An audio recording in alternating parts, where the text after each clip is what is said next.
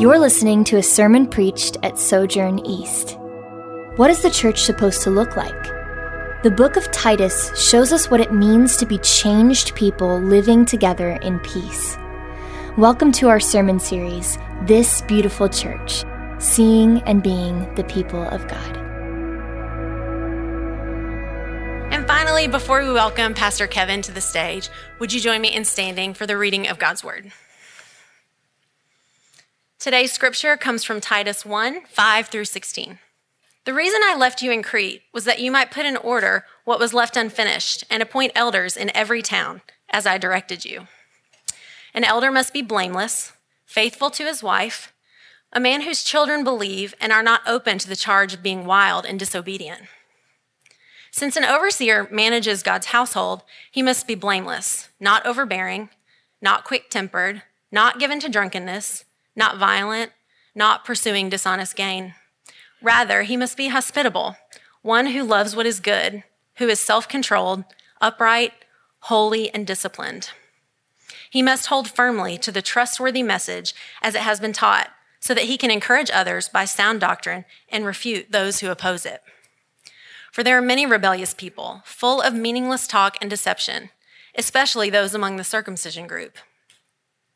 They must be silenced because they are disrupting whole households by teaching what they ought not to teach, and that for the sake of dishonest gain. One of Crete's own prophets has said it Cretans are always liars, evil brutes, lazy gluttons. This saying is true. Therefore, rebuke them sharply, so that they may be sound in the faith and will pay no attention to Jewish myths or to the merely human commands of those who reject the truth. To the pure, all things are pure, but to those who are corrupted and do not believe, nothing is pure. In fact, both their minds and consciences are corrupted. They claim to know God, but by their actions they deny him. They are detestable, disobedient, and unfit for doing anything good. This is the word of the Lord. You may be seated. Well, good morning. Peace be with you good to be with you this morning. If you're visiting with us, my name is Kevin, and I'm one of the pastors here. I want to thank you for joining us. Before we jump into this text, will you join me in prayer?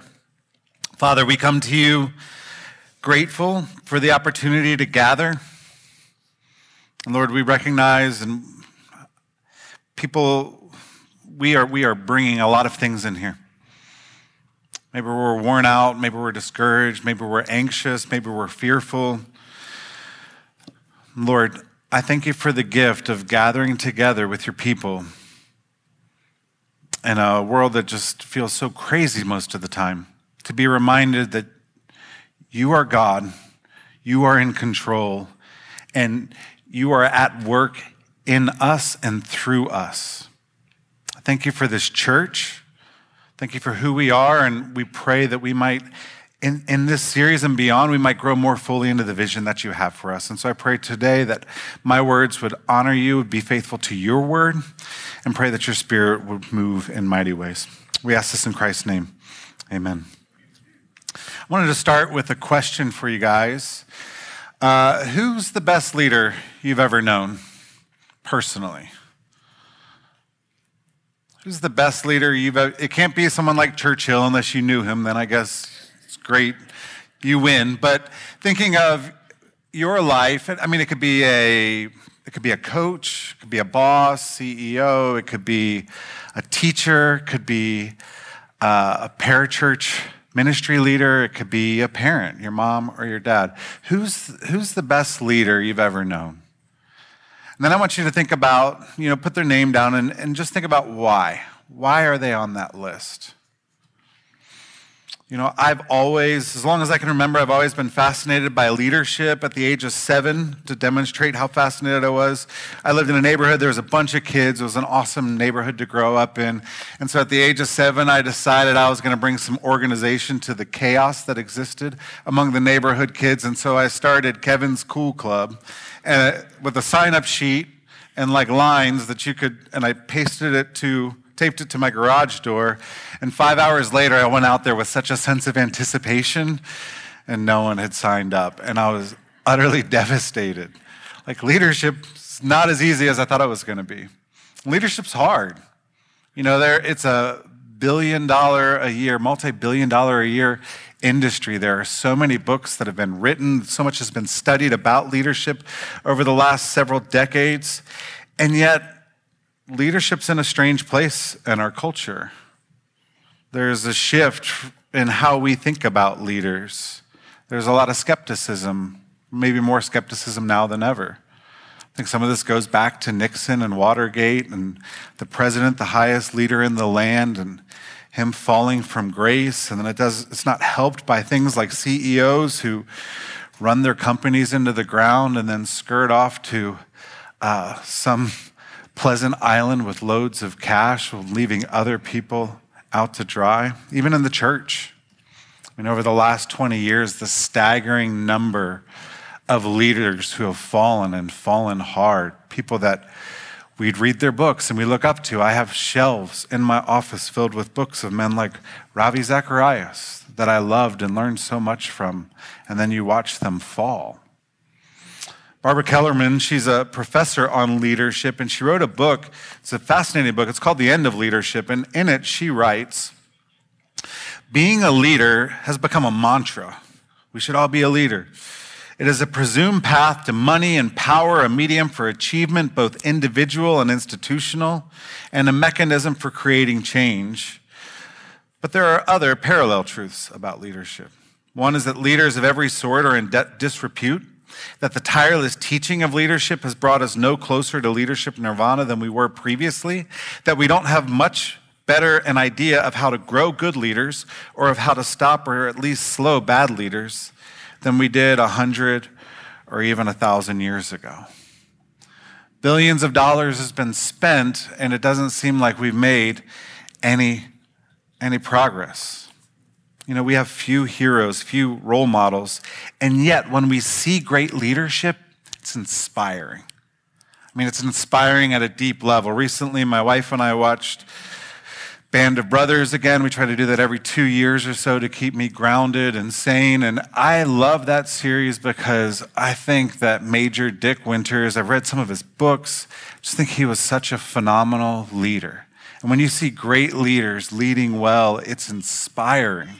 And we see this even on a practical level. You know, if you're running late, forgot to take care of dinner, you're going home and you're going to hit the drive through even though you hate it. If you're like me, if I see McDonald's has five cars, I'm like, no way. I got to get home before dark.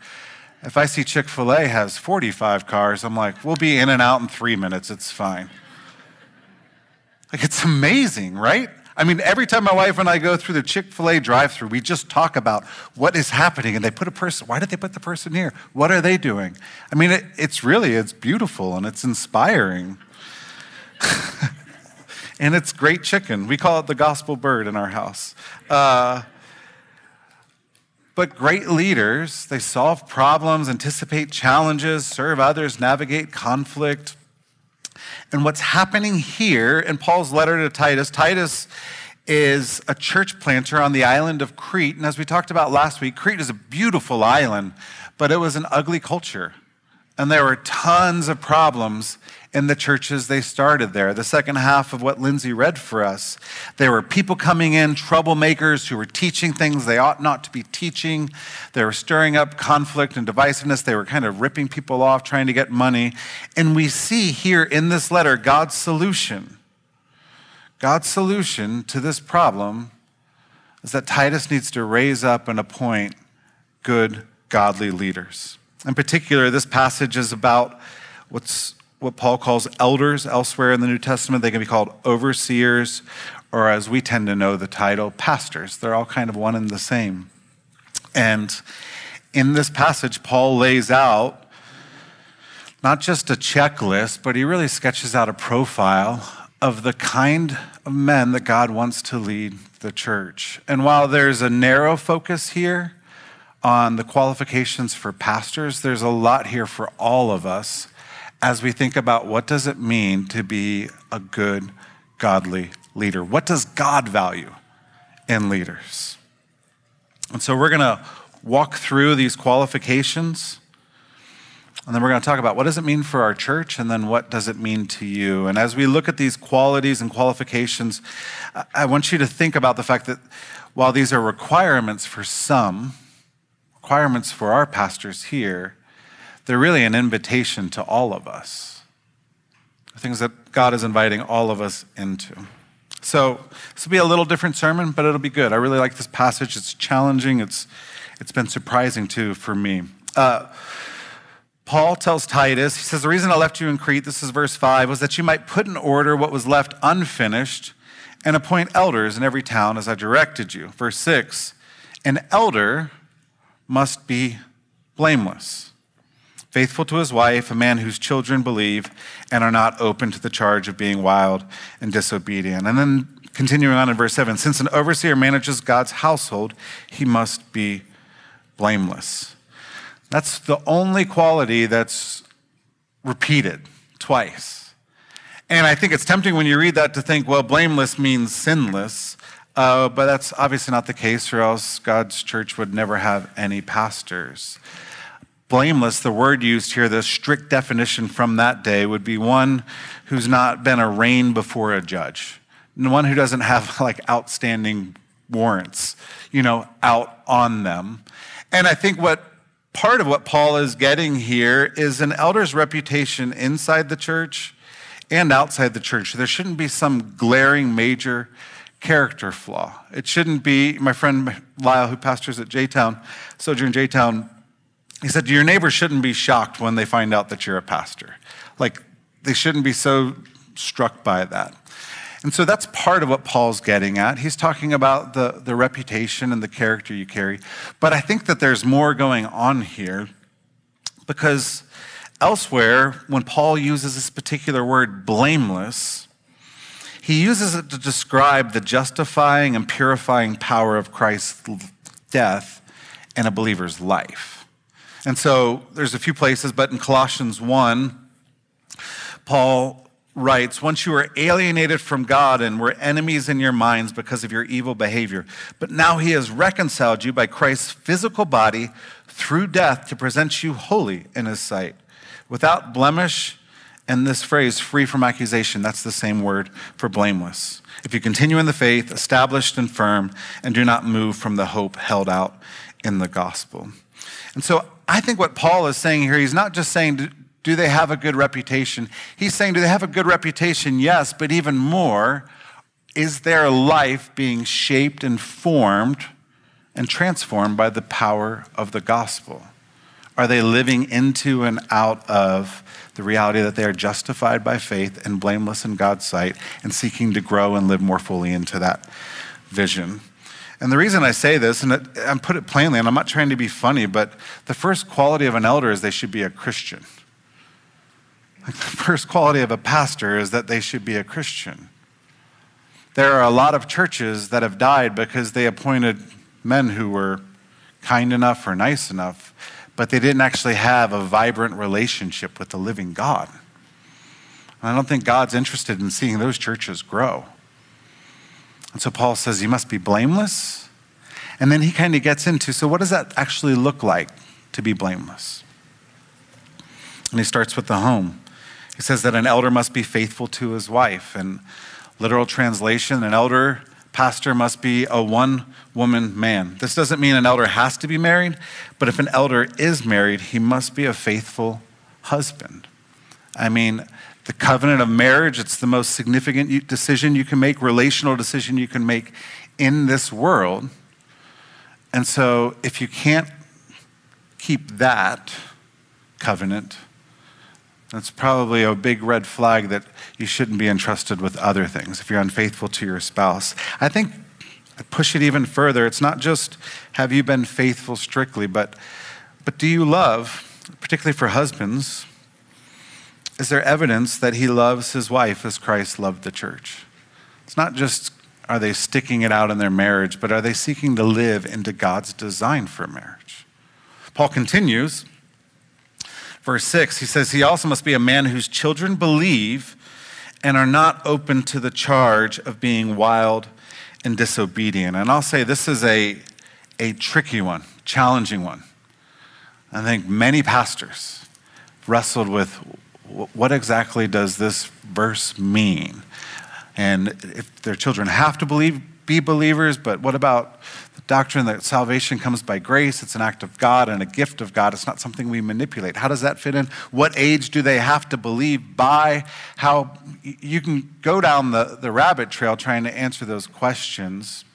But I think, I think what Paul is doing here, the word that's translated uh, is children who believe. That word believe could also be translated faithful. And I think what Paul is getting at is that an elder's home must be shaped by their, their beliefs, their faith. Is their faith coming to bear on how they raise their children? Because he contrasts believing or faithful with wild and disobedient. And so Paul's saying, look at their home. They, they proclaim that they know Christ and they love Christ. Let's see if that's actually shaping their relationship with their spouse and with their kids. But here's the big point, and this applies to everyone here spiritual leadership starts in the home. Spiritual leadership starts in the home. If you want to think about leadership, think about the home first. If you want to know someone's character, Look to their home, look to their marriage, look to how they're raising their kids. That can tell you a lot. You know, there's a, a secular leadership principle that is, I think it's really helpful. It says that past performance is the best indication of future behavior. If you want to know what someone's going to do, look at what they've done, not look at what they promise. And I think in the same way, effective leadership in the home is a good indication of one's capacity for spiritual leadership in the church. If they can manage their home, that's a good sign that they probably can do a good job managing the church. And conversely, if someone's marriage is in shambles, their kids are out of control, that should be a big red flag. 1 Timothy 3 if anyone does not know how to manage his own family, how can he take care of God's church?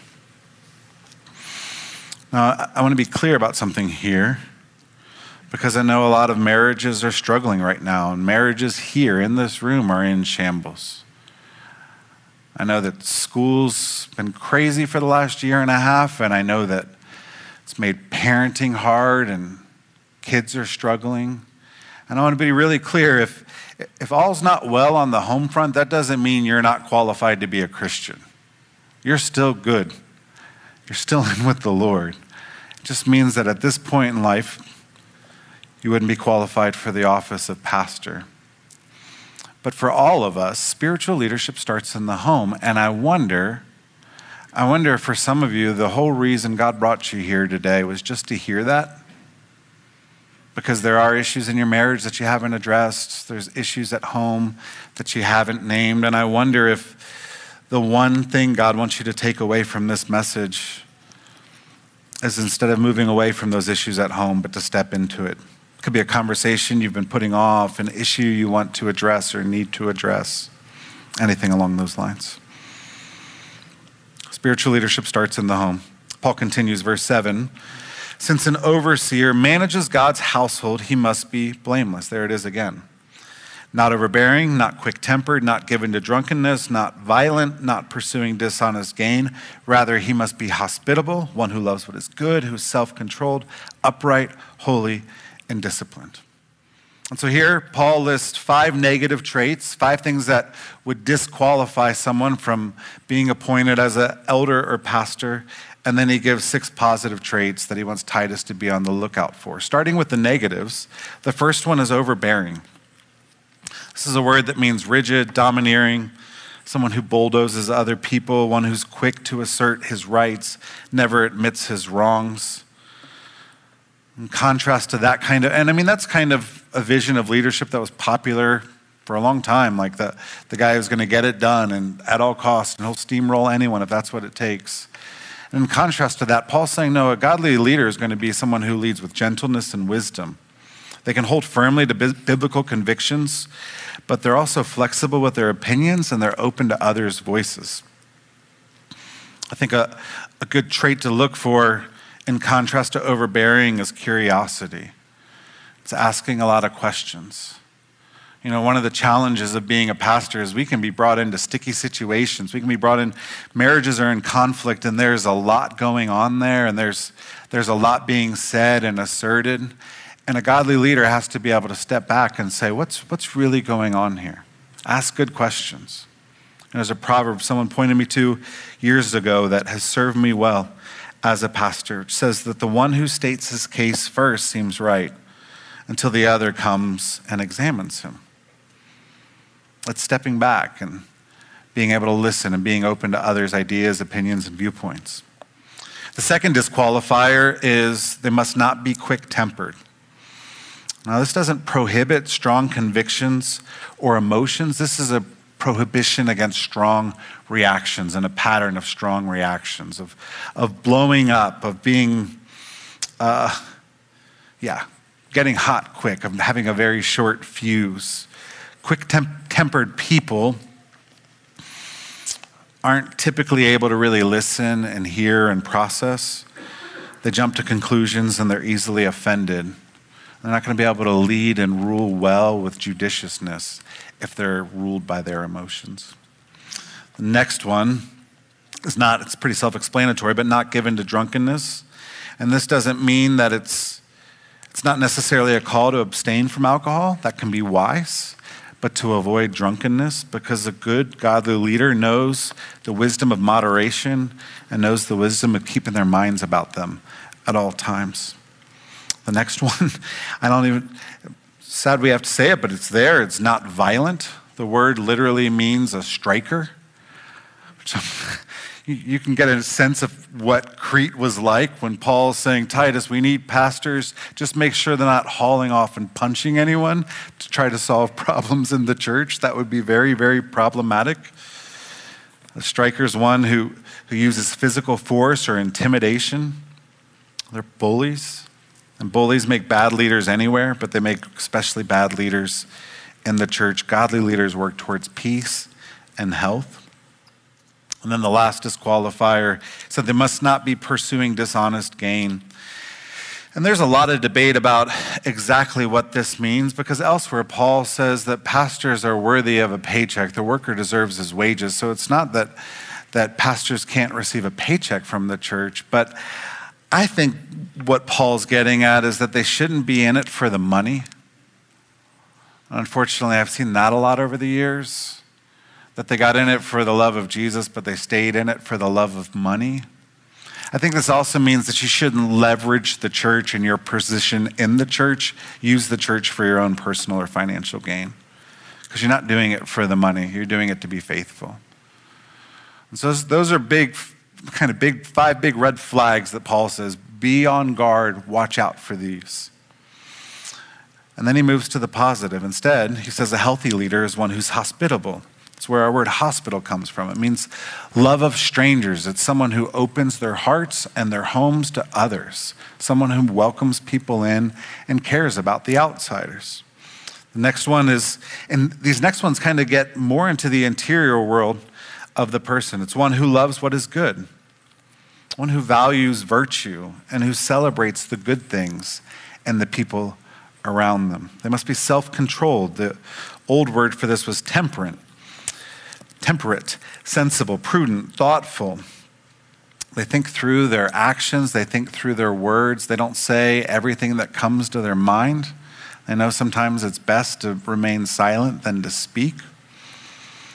They're upright, they're just, they're honest, they're righteous, fair minded. They treat people with respect. They're holy. They recognize they've been bought at a price and they seek to honor God with their lives and their bodies. And then lastly, they're disciplined. This is, I think, self mastery. This is a, a good summation of a godly leader that by the grace of God, they are growing in self discipline. I think of Paul saying, I beat my body and I make it my slave. That I am committed to growing and going to work on myself, to building structures in my life to facilitate continued growth and maturity and godliness. Aristotle, not a Christian, but this is a good word. He said, I count him braver who overcomes his desires than him who conquers his enemies. For the hardest victory is the victory over self. And so Paul lays these out, all these qualifications. Verse 9, which we're not going to spend much time in, he says, The purpose to which you are raising these men up, these pastors up, It's kind of a short job description for pastors. They must hold firmly to the trustworthy message as it has been taught. So they're, they're grounded in the gospel, they're clinging to the gospel, they're growing in gospel truth for the reason and for the purpose that they can encourage others in the gospel with sound doctrine and they can refute those who oppose it. And so, right at the heart of the call of a pastor, of my job, is to hold fast to the word, to encourage, but then to also refute where things go astray. And we're going to talk more about this next week. I want to go back and just sit with these qualifications talk about them with you and make some observations because the longer I sit with them, the more interesting they are to me. As Paul sketches out this vision for godly leaders, it's amazing what he leaves out. He doesn't say they have to be dynamic speakers. He doesn't say that they need great education. There's no demand for seminary training, as valuable and helpful as that can be. There's no mention of great skills or magnificent abilities. Instead, it's all about character. And I think this is especially interesting when you think about we're definitely given instructions for the church in the New Testament, but there's a lot of things that there's freedom and people can disagree exactly about how you do church. That's why we have so many denominations. What kind of music do we sing? Are drums allowed in church? What's the liturgy? What's the architecture like? How do you deal with these?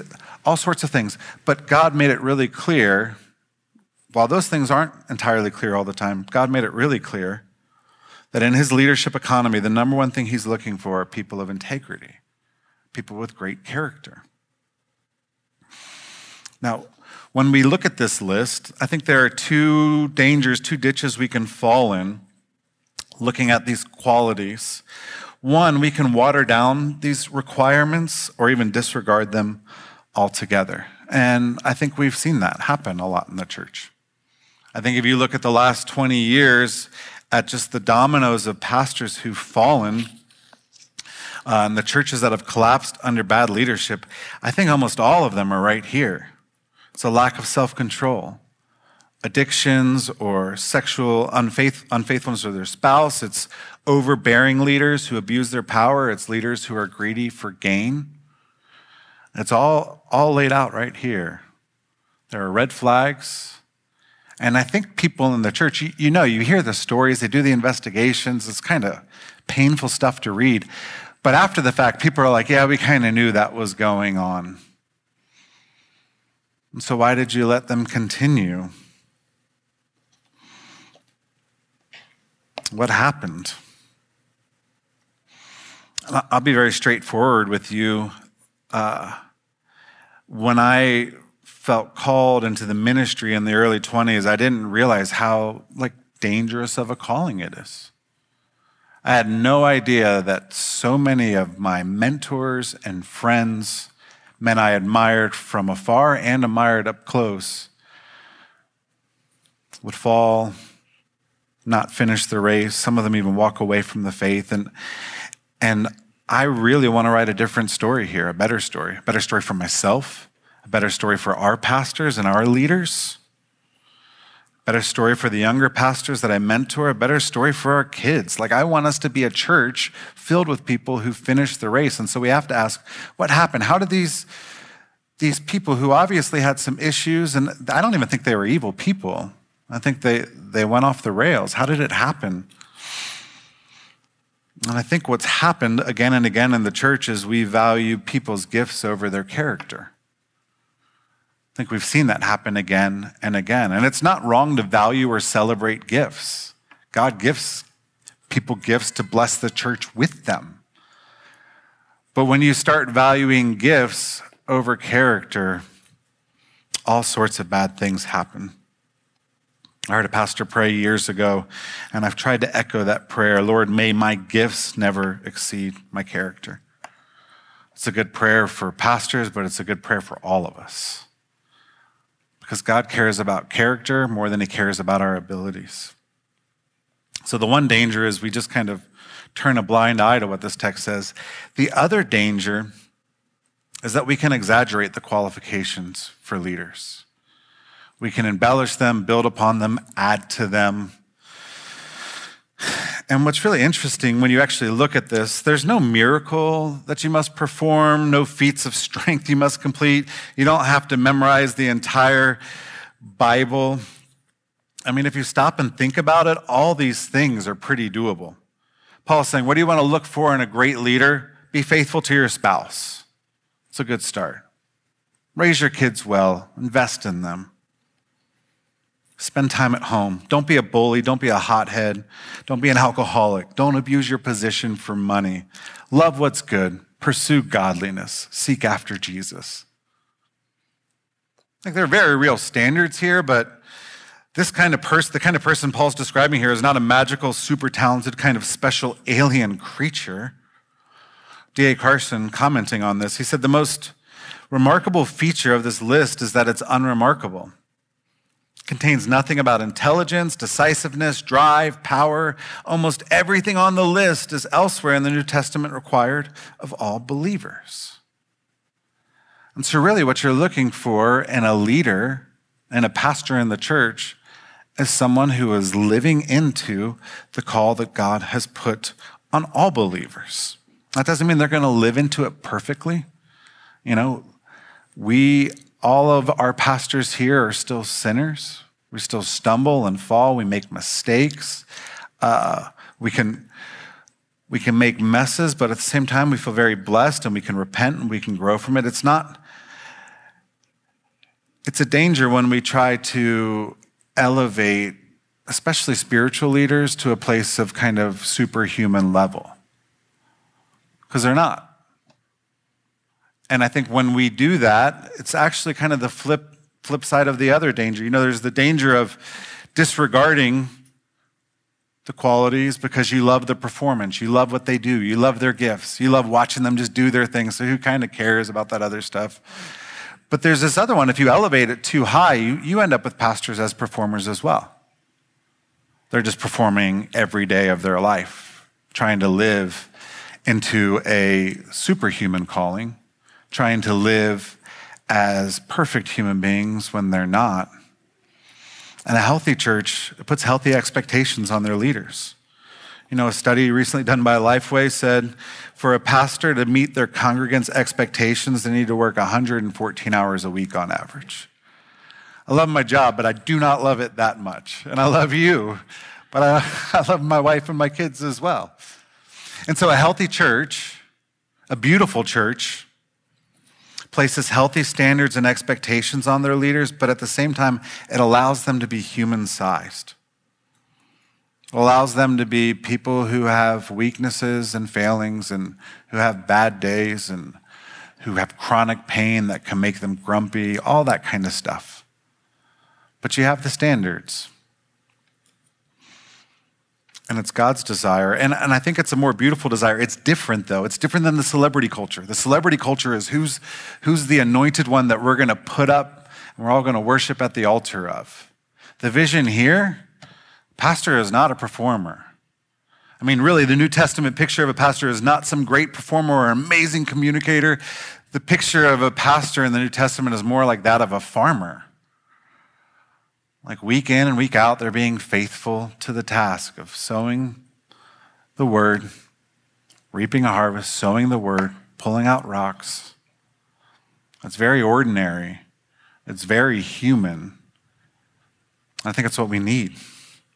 And so, two takeaways one for the church, one for me and our, our pastors here, and then one for you.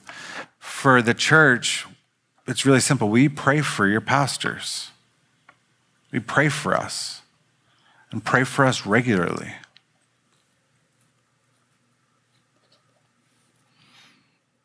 We're human beings, but we desperately want to honor God. I think I can speak with confidence on behalf of all of the elders here. We all want to honor God and serve you and serve our city. We, we recognize that this church is a gift and this calling is a gift and it's a tremendous privilege and we want to steward it well. And in these times where there is so much going on in our society. There's so much unrest. I think the church is still trying to figure out, I think we all are a little bit, what is this new world that we're living in? So much has changed. We pray for us because we don't want to be a church that just retreats and defends. We don't want to just put up plywood on all of our windows and sneak in and sneak out and just care about this. We want to see the gospel go forward in our city, our country, and around the world. Like we're committed to that. We don't want to run from it. We want to step into it. We want to see God stretch out his mighty hand and do powerful works among us. We want to see him save people. We want to see more baptisms. So we need wisdom, we need courage, we need steadfastness. So we pray for us. That's for us. Number two, for you, I don't want you to go home today with just more information about what to expect of pastors. As I said earlier, I want you to see that while these qualities, they're a requirement for some, they're really an invitation for all of us. And the gift of this passage is Paul, he really just holds forth a vision of Christian maturity. Not perfection, but maturity. It's pretty, it's kind of a, a great scorecard of sorts, you know, depending. If you have a really accusing conscience, then I wouldn't use it as in that way. But it's a great way for us to kind of look and say, how am I doing? Sometimes spiritual growth can be so hard to measure. You know, how's your walk with Jesus? It's great. What are you basing that on? I prayed this morning and it, I, I'm doing well today. Then the next day you're discouraged. How's your walk with Jesus? I don't know. I'm discouraged. Like it's hard to say, to actually measure and say, Am I growing? This list, it's something that we should all aspire to, whether you're a pastor or a teacher, a small business owner, a social worker. It's a vision for all. And I think a lot of people look at this and they feel this kind of lump in their throat or pit in their stomach, like these are so intimidating. And in a sense, they can be. But I think they're inspiring. If you look and you know people who model this really, really well, they're inspiring people. They inspire me. They give you a vision for a beautiful life. And I mean, think with me. We all, I, I think this is who we want to be. Think about people who are quick tempered and overbearing, lacking self control, violent. Would you say that they're happy and flourishing in life? No, because they're not living into God's design and they're not seeking to be conformed to the image of God's Son. And so I just want you to see the, the vision laid forth here of a life of faithfulness, integrity, it's not given by a cruel and demanding God, but by a father who loves his children. And just like I have things I want to see my children grow into, God has things that he wants to see us grow into as well. And so I wonder in particular, and again, if you've got an accusing conscience, you read this list and you, you might say, I, I fail at all of these. It's like, really? You've never drank alcohol in your life? Well, I drink Listerine, you know, right? Swig Listerine. So some of you are like, in your mind, you're like, I am horrible and I will never meet any of these things. Others of you, you have more excusing consciences, and you're like, yeah, check, done, good. That's not good either, at all. I think we can trust the Spirit when we say, man, did, did one or two or three or four of these things really, really pierce you when we went through them? Was there something that you read and you're like, oh, that's kind of me right there? Or that's not me and I want to be that person? And I would encourage you, remember, Christianity is a religion of grace, which means we can actually say, oh, I got to grow there. That's a weak spot. That's, that's a place where I'm lagging behind. And we don't have to run from it. We don't have to cover it up like so often happens in the church. Instead, we can say, no, I, I want to grow into this. And I want to press into this issue. As we're thinking about that, we come to the Lord's table and we're reminded of the grace that Christ has offered us. Paul, in this list, and I need to be so clear, especially if you're new to church or if you've been in church for a long time, either way, Paul is not giving us a list of things that we have to do in order to be loved by God. Paul is giving us a list of what a life that knows the love of God and is being transformed by it will look like. This isn't a get in the door, this is a growing up in the faith and maturing in the faith. And so, for all of us, when we come to the Lord's table, we're reminded that we were all desperate sinners, so desperate that the only hope we had was God offering his son on our behalf. his son breaking his body, allowing his body to be broken, allowing his blood to be shed, so that we as his people could be forgiven, we could be welcomed in, we could be declared blameless in God's sight, and then we could grow and live into that calling for the rest of our life on this earth. And so if you're here and you're a believer, I encourage you to take part in the Lord's Supper. Be reminded of his love for you and the vision he has for your life. And if you're here and you're not a Christian, we ask that you not take part in this meal, but you take part in him who gave his life to save yours. Let me pray. I'm Kevin Jamison, lead pastor at Sojourn East. Thanks for listening. For more sermons, info about our church, and ways you can support the ministry of Sojourn East, visit sojournchurch.com/east.